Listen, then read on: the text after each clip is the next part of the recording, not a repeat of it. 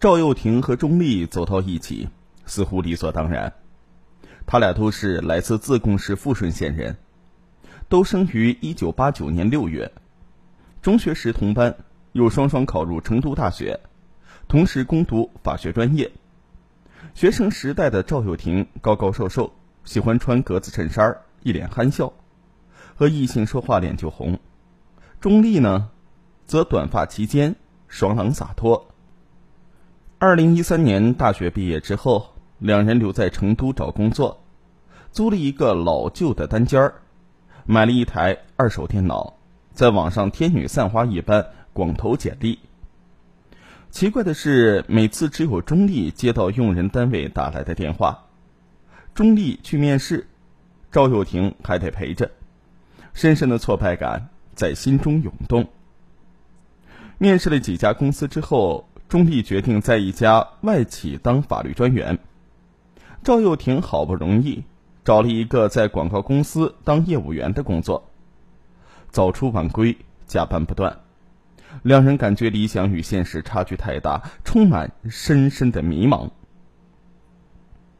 两年之后，在双方父母的劝说之下，他们回到自贡，很快就完婚，次年就有了一个可爱的女儿，取名。赵一可。可是，在这年，自贡市大安区检察院招聘检察干警，钟丽顺利考上了，而且是以面试第一的成绩。深厚的法学功底、雄辩的口才、得体的举止，都为他赢得了高分。赵又廷却在面试环节被刷了下来。丈夫整天灰着脸，钟丽的心里也堵得慌。只好变着花样让他开心，做他爱吃的辣椒兔，上街呢，也只给他买新衣服，家里养了他最爱的美人蕉。后来赵又廷应聘到了自贡市水务集团，虽然是国有企业，但他只是驾驶员，与学历极不相称，与当上了检察官的钟丽差距也更大。赵又廷有了深深的自卑。为求心理平衡，他想要妻子辞掉工作。检察官只是听上去很美，每月也就那么点钱。我不想你那么累，你不如好好在家带孩子。我不要做好吃懒做的女人，我会为了我们好好努力的。赵又廷面无表情的推开钟丽，倒头便睡。钟丽很是郁闷。此后，赵又廷常和妻子唱反调，奚落妻子，说他饭都做不好，还出去当什么官儿，根本没有资格检查别人，连自己的问题都没有查出来。慢慢的，钟丽有些不堪丈夫的冷言冷语，会顶上几句。有一晚吵架到深夜，最后还是钟丽妥协了。她觉得丈夫是自尊心在外面受到伤害才会这样。赵又廷丝毫未领情。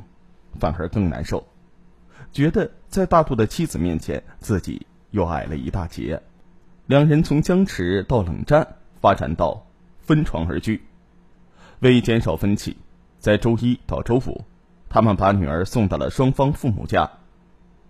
赵又廷的身边呢，没有多少朋友，缺少能说知心话的人，空闲又多，便总在思考他的这段婚姻，想着妻子的优秀，自己的无能。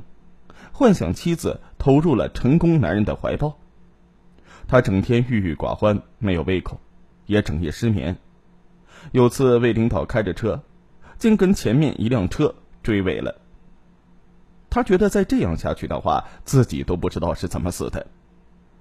他想起了互联网的强大，便在网上搜寻相关的信息。二零一八年六月十三日的晚上，他在一家健康网站上。找到了一名心理咨询师的 QQ 号，便加了他。对方网名释然姐。释然姐很热心，咨询不收费。听了赵又廷的诉苦，他先发来一段音频。赵又廷打开来听，有水声、鸟鸣、琴声，还有蝉音交织。浮躁的心一下子就静了下来。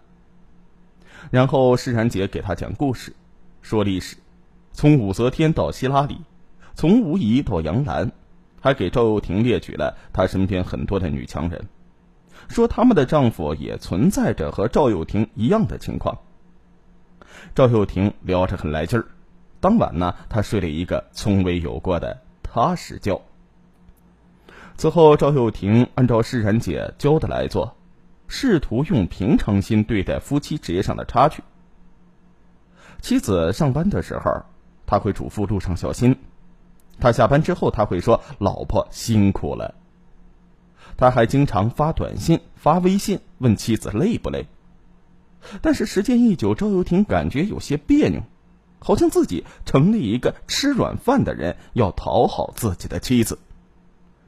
八月一个周五的下午，赵又廷正为领导开车，妻子打来电话说当晚要加班。让赵又廷去父母家接孩子。赵又廷觉得自己也在工作，也没空，不耐烦的回了一句说：“不去接。”便挂了电话。钟丽呢，只得打电话给父母，说第二天再去接孩子。上班回家的路上，她想着自己每天累死累活都是为了这个家，和丈夫说话更是小心翼翼，生怕触动他敏感的神经。她现在却这样对待自己和女儿。想着想着，眼泪就滑落下来。第二天，他去接女儿，仍然闷闷不乐。女儿问妈妈怎么了，钟丽的心中有怨，毫不隐晦的说：“你爸爸不爱我们了。”回到家，小伊可马上拉着妈妈去质问爸爸，问他是不是不爱他和妈妈了。赵又廷大声的说：“是啊，我为什么要爱你们？”小伊可吓哭了。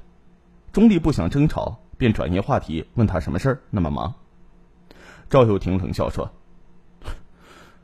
我也有应酬啊，你一天在外也少不了应酬吧，少不了男人来诱惑你吧。”钟丽再也压抑不住怒火，把手中的东西朝赵又廷丢了过去，两人又开始了长夜漫漫的打骂。此后，他们吵架频率越来越高，每次吵完架。赵又廷就上网找释然姐聊天排解压力，释然姐总是很耐心抚平他心中的波澜。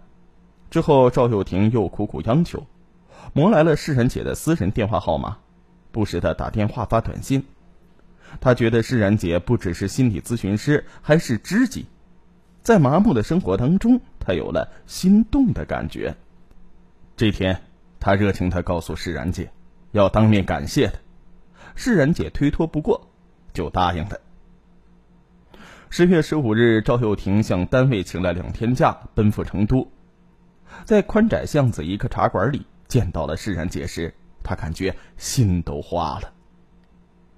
释然姐至少比他大十岁，但是五官精致，穿着考究，一颦一笑都像春天的阳光。释然姐叫秦慧，是一位情感专栏作家。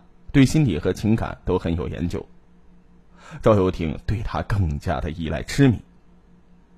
回到自贡之后，他在网上不由自主的表达心迹。秦慧拒绝说，她有老公孩子，是不可能的。这反倒激发了赵又廷的征服欲，他的追求越来越猛烈，常借故往成都跑。秦慧避而不见，他就发短信说要寻死觅活。这年的十二月底的一个晚上，秦慧决定与他见最后一次。他们在茶楼的包间里谈了很久，他终于答应放弃追求。可快要起身离开的时候，他突然转过身，将秦慧死死的抱住，疯狂的吻向她。面对眼前这位俊秀火热的男子，加上一直以来的恻隐之心，秦慧沦陷了。